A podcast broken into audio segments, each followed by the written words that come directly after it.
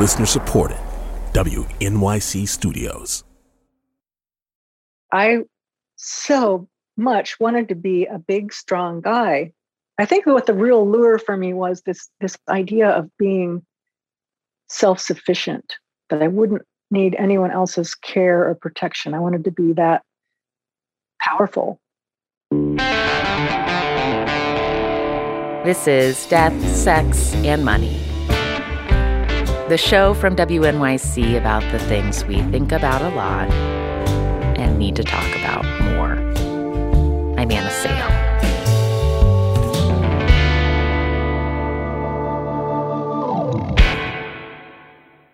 Can we talk about menopause? Yeah, let's do it. Alison Bechdel went through menopause 10 years ago when she was 50. I only know this because she writes about it in her latest graphic memoir called The Secret to Superhuman Strength. It's a book all about her outer physical life and her inner emotional life, and the things she's noticed about getting older. I was starting to like skip more and more periods as time went on until I didn't have any more. It's weird because you can't know when your last one is going to be. Hmm. You, you don't know technically until a year. It's been a year since you've had a period. So uh, there was just this kind of sort of limbo period when you don't know what's happening. And for me, that coincided with uh, a lot of hot flashes, but worse than the hot flashes, um, just a uh, kind of, I just felt crazy. I never had terrible um, PMS, but it was kind of like having really bad PMS for extended periods. I just know I felt nuts. Were there moments where you were like, can I trust this emotional reaction? Or is this because yes. my hormones yes, are haywire? I, yeah, I, I, would overreact to things. Um, you know, another a, a, symptom that I would have when I was younger and, and I would have PMS would just be this feeling of self loathing. It was usually pretty brief, but that came to really inhabit me for like almost constantly mm. during that period. And it was awful. Hmm. How long did that last? You know, at, at, least a solid year, I would say. Although it's it's hard to remember all that stuff. Hmm. I just want to say how refreshing it is to be invited to talk about menopause because really, honestly, nobody wants to hear about it. I have found, except women who are actually in the throes of it, no one else wants to know even even you know even after women are through with it they don't want to talk about it they're done with it. They just want to move on. Don't ask me about that period of life.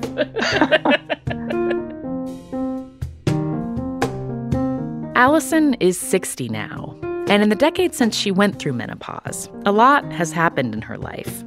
Her award winning graphic memoir, Fun Home, about growing up in her family's funeral home and her father's eventual death from an apparent suicide, became a Tony Award winning musical. Alison married her partner Holly, an artist who collaborates with her on her work. And Alison lost her mom Helen to colon cancer. She died in 2013, seven years after being diagnosed. I found out that she had stage three colon cancer the day I got home from my book tour for my book Fun Home, a book in which I aired all of my family's dirty laundry. These were big family secrets that people didn't know about. And I had, you know, told my mother I was doing this and we had discussed it and I'd shown it to her as it evolved, but still it was hard for her when the book when that book actually came out. Um, so it was very strange. I knew she had a um, a polyp on her colon and she was going to have it removed while I was on my book tour. And I talked to her every day on my book tour, checking in with her. And she never told me about the um, the diagnosis. I, I finally asked her when I got home, you know, have did you get the biopsy results? And she said, Oh yeah, they I've known for a few days. I didn't want to tell you when you were on your book tour, but I have cancer. So I I mean I know this is very narcissistic of me, but I immediately felt like, oh my God, I'm killing my mother by engaging in these, you know, by writing this book about my father. I am somehow killing my mother too. Oh. Um, I know that's not really true, but did you tell her you felt that way? That you feared that? No. No, I did not. Were you all close? We were close in a certain way. Other people with more um, conventional kinds of relationships might look at the relationship between my mother and me and think that we were insanely remote. Hmm. Um, but we talked about writing. She was a writer. She taught high school English and had always wanted to be a writer. And now here I was actually out in the world as a writer. Mm-hmm. Um, I feel like we really had a an understanding. Neither of us is really fully present. We're both standing back. We're both looking at what's happening hmm. and you know processing it through all these layers because you're both writers, you're noticing what it's like to be together and observing it as opposed to being together. Yes. And, you know, to me, that seems like a pretty good trade off. And you said, you used an interesting word. You said for, for someone um, with a more conventional relationship to a parent, it would look like you weren't close. Uh, what, what do you imagine as a conventional relationship with a parent that would look closer? Oh, I just think of people who um, hug their their family members. We never ever touched one another. uh, you know, it didn't even look like we were paying attention. I mean, I paid a lot of attention to my mother, but in some ways, she didn't really ever show much interest in my life.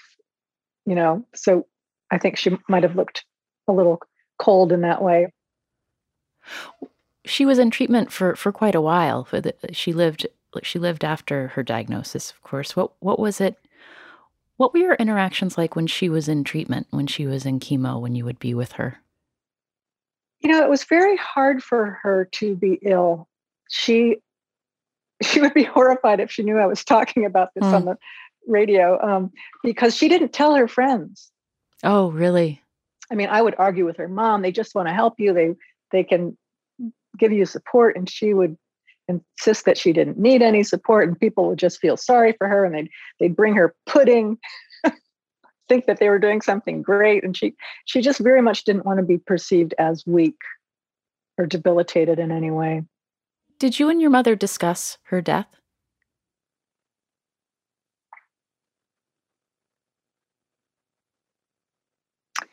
um we didn't really, but I'm so grateful to her oncologist for how extremely direct he was. She she'd been sick and clearly failing, and we, we went to meet with him. And um, me, me and my mother and my my mom's partner Bob all went to see the oncologist, and Bob had been researching all these possible um, things that might be going on for her and possible treatments that might help. And the oncologist just looked at us and said, you know what? No, this is the end. That directness was such a gift. Uh, the, the one thing we did talk about was right after that, when I was taking her from his office to the hospital, I just said, well, he didn't pull any punches. And my mother said, nope. And that was pretty much the extent of our exchange about her actual, you know, her actual death. I saw in her obituary that up almost to the very end of her life, she was swimming 60 laps a day. Is that right? Yeah. My mom was a real, um, she loved swimming. She went to the Y every day until she got too sick it's so funny, Anna. I've, I've got a lot of her old date books here, and I've, I've looked through them every now and then, and they have her workouts listed. You know, how many laps she did this day, or how much time she spent on the Stairmaster. And we didn't, I, I was, it, it was startling to see that because I do that same thing in my date book, but we never talked about that. Huh. It was just like we have this same weird behavioral tic I mean, I, I guess it's not that unusual to keep track of one's workouts, but it was just, you know, startling and moving to see all of her notes and, and, and to realize, you know, I mean, I know that exercise was important to her and made her happy, but in the end, we all die. My mother's gone. All her workouts. For what? Hmm. I'm still grappling with this, as you can see. Mortality, in all the ways Alison has tried to ward it off through exercise, is at the heart of her new book. The specific types of fitness she's been drawn to over the years have jumped around a lot, from martial arts to yoga to running. But what hasn't changed is her dedication to it. Exercise has been a consistent part of her life for years. You know, a, a workout is like a demonstrable accomplishment. I, I get, I can't point every day to some creative feat that I've achieved, but I can say, yes, I ran four miles today. So I allow myself to have that small pleasure. Can you describe for me yourself when you're a little, when you're a child and you realize that you want to be strong? Um, when you pictured the kind of body you wanted to build, you wanted to make for yourself through exercise, what did you picture? Well, I, like many children, read comic books and saw those endless Charles Atlas ads of the big bully kicking a little skinny guy on the beach. And I saw those pictures of the bodybuilder guys, and I like that Charles Atlas picture. I mean, I didn't really think of him as a guy. I didn't really think of that muscular body as a male body. I, I just thought I want to look like that. Or maybe there was some gender uh, displacement going on for me as a small girl. But it didn't seem uh, inconsistent that I could be big and strong like that. And I was so tempted by those ads. Um, and for me, as a kid, it was purely physical. It was about just being big and having these big bulging muscles. When you would exercise, would you do it in private when you would try to get, be, be trying to get strong, or, or did you do it out in the open with your family watching? Um, I did it in the open. Uh, I, I started exercising sort of consciously as a teenager. I began running, and I also discovered this book of my mom's called "The Joy of Feeling Fit." It was one of those. Huh. Um, uh, it was like by some celebrity trainer, and I I started doing the exercises in this book, and I would do them. Yeah, I I, I didn't hide it. I would do them in the kitchen or the living room. Mm-hmm. Um, I did for I did for a brief period um, try to rig up a punching bag in the basement after I saw the movie Rocky. that was a that was a big influence. Um, I I got a laundry bag and I filled it with pennies and marbles, so it was really heavy. And I padded it around with rags and I hung it in the basement. And I put on my dad's good leather ski gloves and I would practice hitting this punching bag. Oh, this is such a beautiful image and also probably hurt your fingers. Marbles and pennies. well, it hurt, it hurt the gloves more than my fingers, alas. How old were you when you did that? I was, uh, um, I think I had just turned 16. Oh, so you weren't like a child. no, no. I was in 10th grade. Did you um like how when you would look at your body at that time when you're when you were when you were a teenager um would you how did you think about gender and body image and weight like what were the pressures that you felt when you would look at your body and you knew what you wanted it to look like and then you were looking at what your body did look like you know i i had many of the typical um, kinds of dissonance that girls in this culture do. I I worried that I was too heavy. I I I was uncomfortable with my breasts and hips. So I, I grew very quickly. Like I'd been a very skinny kid, and I grew quite um, quickly once I hit 13 or 14. I put on a lot of weight, and I was very uncomfortable in my body. And I, but then as I got as I came out as a lesbian and started becoming a feminist and being exposed to uh, all these new ideas, I, there was another layer to it, which was I um, that these standards for women's bodies were actually trying to make women look more like men. you know, this this leanness and thinness that everyone was aspiring to as a way of making women's bodies look more like men's bodies. So I tried to like eradicate that um, that attitude in myself. But I I feel like that for me there was another thing going on, which was really that I I I didn't quite um, I don't identify as trans at all, but I but maybe I'm a little bit like I can really understand how you can have can just feel a, a dissonance with your the body that you have. And i realized that um, my own weightlifting was probably was an attempt to have a more it was an attempt to have a more masculine less curvy looking body. And i, I feel like I've, I've embraced this idea that i'm a i'm a masculine woman i i feel fine you know being a woman but i also like having a I like having a more masculine appearance. Um, that's just the kind of kind of girl I am.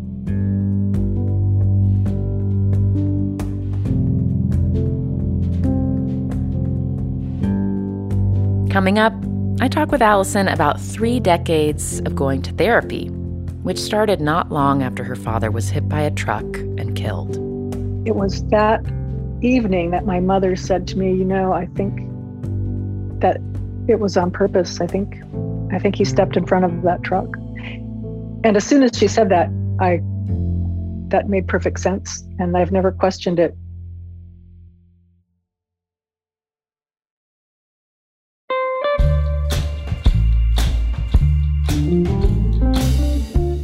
Yet signed up for the weekly Death, Sex, and Money newsletter, get yourself to deathsexmoney.org and sign up.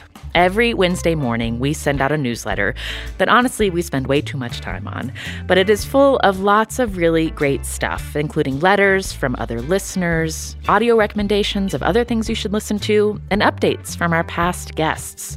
Like if you listen to our episode about high school sweethearts Marcy and Joe, who reunited by phone after 50 years during the pandemic but had never met in person there are new developments.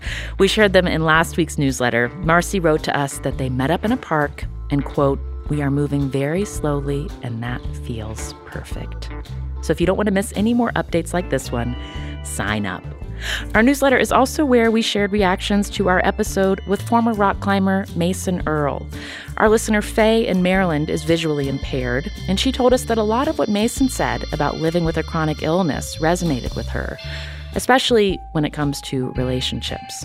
I really fear the idea that my partner might meet me one way and then my eyesight could get dramatically worse than it is now and they have to get used to a partner that they did not initially um, fall in love with. You know what I mean? They're signing up for potentially a huge change in our relationship dynamic and I'm fearful of that. Again, sign up at deathsexmoney.org to get that newsletter. One other thing I do from time to time in the newsletter is I write about what I'm reading and watching. One new TV show that I am really excited to stream soon is called Blindspotting. It's a TV adaptation of a movie that came out a few years back about Oakland, police, and gentrification. And on our next episode, we're going to revisit our death, sex, and money conversation with Rafael Casal, the creator and star of both Blindspotting the film and the TV show. I was out on maternity leave when Rafael was on the show, but we had an incredible guest host actor Mahershala Ali. What scares you uh, about the next three to five years? I, I just don't know what I'm doing. I say this thing all the time that I keep getting through another door and I keep thinking that the adults are in that room. Mm. And then I get in there and it's just me and my friends.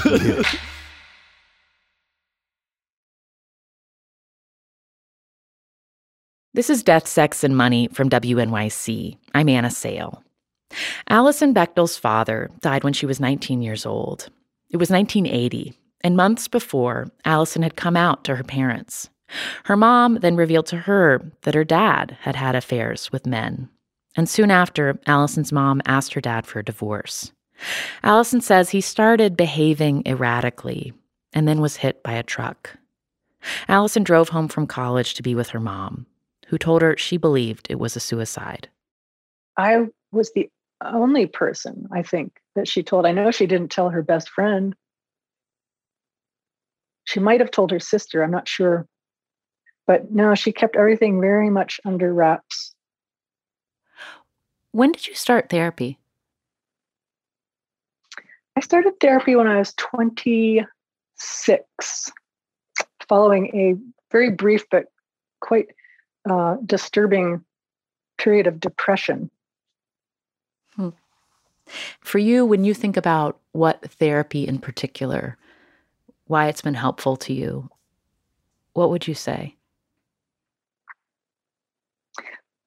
Well, because of the strange environment I grew up in, with with my parents having, you know, maintaining this big, quite elaborate secret all the time, um, I I just never learned how to be emotionally present. So one of the first things my therapist said to me, um, I told her, you know, oh, my dad killed himself. Uh, maybe I'm having some kind of reaction to that. She said, well, did you ever feel angry at your father for killing himself? And I was like, what are you even talking about?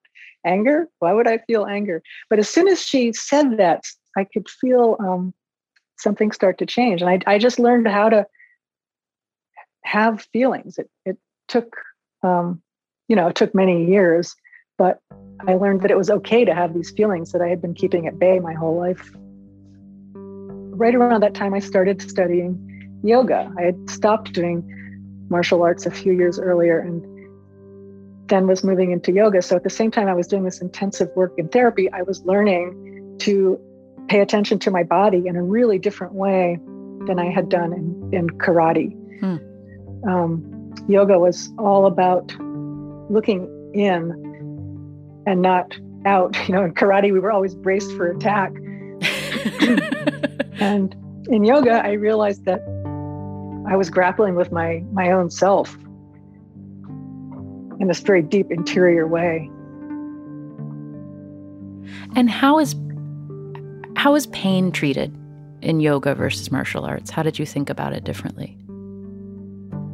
Well, I learned in yoga to observe the pain, um, you know, rather than than just label it pain and, and recoil from it. Really pay attention to how it feels. It's not if you if you examine it closely, it's a, there's a it's a tingling or a pulsing or a you know there's all these kinds of sensations that you can notice when you when you don't just call it pain and resist it so and that of course you know had an had an emotional analog and i was learning to do that with my feelings as well. But but having that grounding in the body helped with that. The, the yoga and the therapy were very um, beneficial to one another.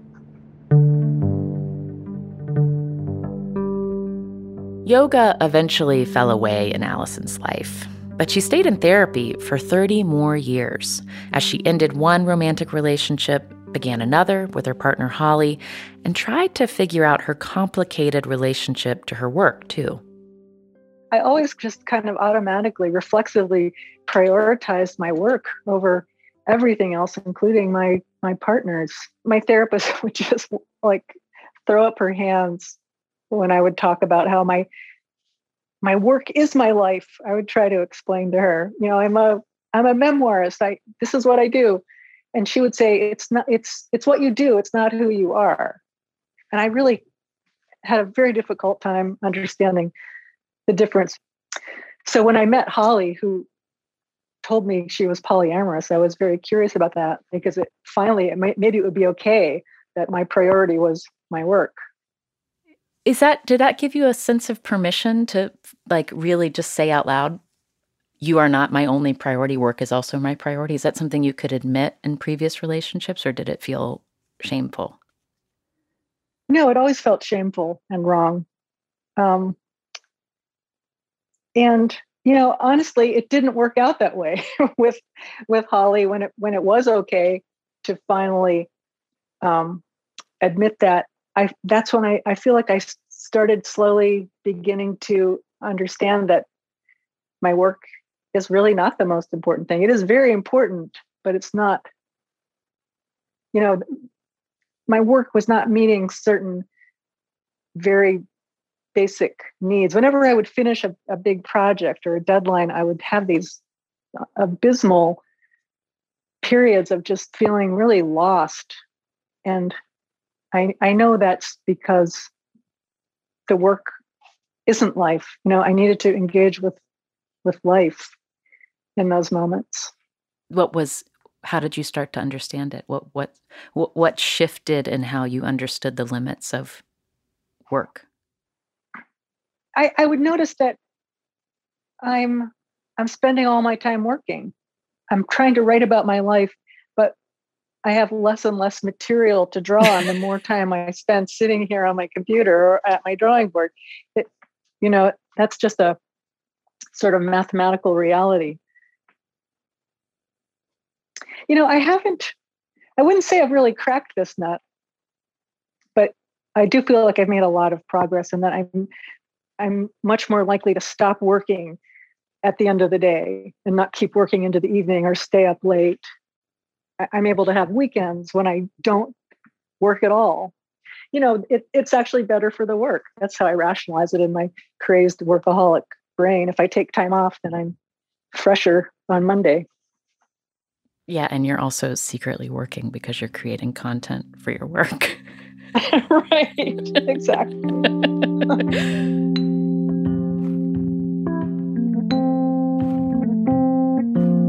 Another issue that came up over and over again for Alison in therapy was alcohol.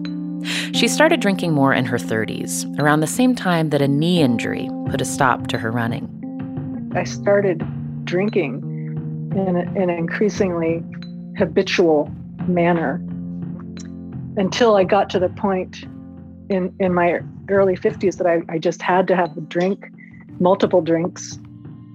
Uh, I had to like drink with dinner, and I would often keep drinking throughout the rest of the evening. And it was, I, I, I kept trying to tell myself, "Oh, it's fine. I'm I'm still productive. I'm it's not like I'm getting wasted, and just trying to relax." But I I drank the way I learned to drink in my family. My parents drank um, with dinner or had had a cocktail and then had beer or wine with dinner and I, I was replicating that pattern but for the same reason too. They that was how they managed their tension. Uh, and that's how i learned to manage my tension. Hmm. weirdly i the my my finally being able to stop drinking happened at the same time that i quit therapy after like well with this particular therapist it had been almost 20 years. So she she was actually sort of um, she found that a very interesting coincidence. Huh. What was her she had a funny theory about it. I'm sure it was absolutely right. She would talk about how i always wanted to do everything myself like i couldn't really let her help me. Oh so that's interesting was, yeah only when i was winding down and ready to leave could i stop drinking. Because i had to do it myself. Does that feel true? Yes. How did you know you were ready to stop therapy? Um, I just, I, I realized I was sort of looking at the clock, not with anxiety that the time was going too quickly, but that it was going too slowly. How did you end it? Like, how did you bring up that you thought you might be ready to leave? Well, she had a whole routine. Like we, it took, we spent a full year continuing to see each other after deciding that it was time to end. Um, some people are, I'm sure, rolling their eyes, like who would go along with that? But I, I liked that plan. Huh. It's sort of like knowing you're getting to the senior year of high school, and then you have all of the milestones of the senior year of high school. So you're really yes. relishing that last year. Yeah. Yeah. It was a way of really processing what we've done together, too, to really explore all of that.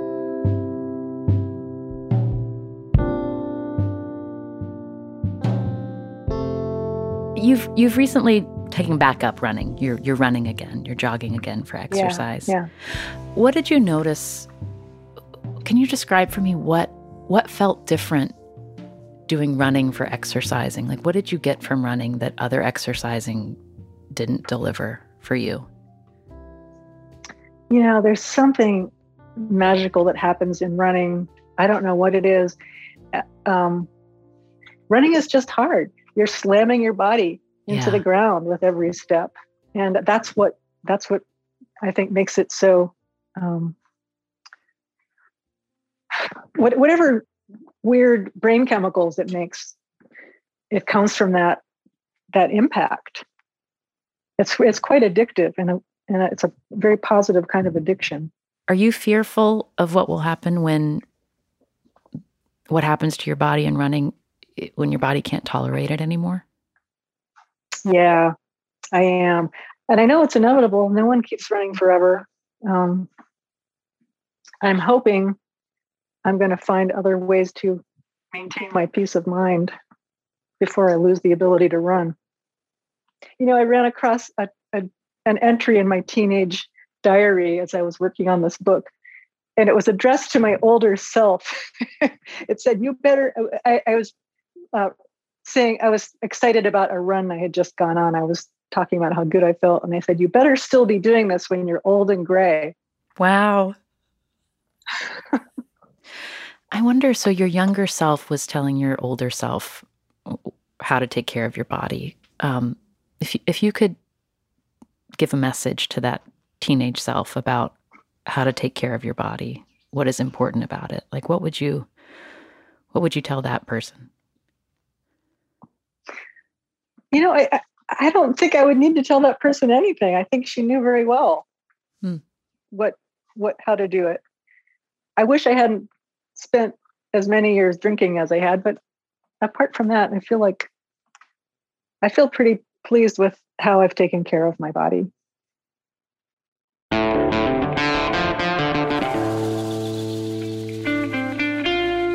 That's Alison Bechdel.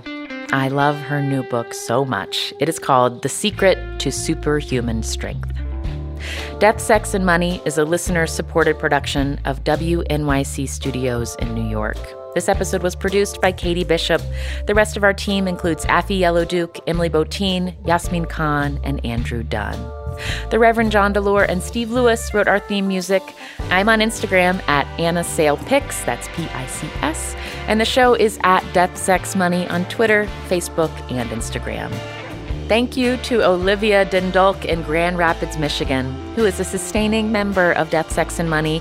Join Olivia and support what we do here by going to deathsexmoney.org slash donate. Alison told me she still does not like to ask for help. Even if she's not feeling well, she doesn't like to rely on her wife. But the indignities of aging, that they are happy to discuss together. I might I might feel more self conscious if if she were not having signs herself, but um, we point out stuff all the time. We both are have been doing it, looking at our crepey skin, and our, she has this crazy gray eyebrow hair.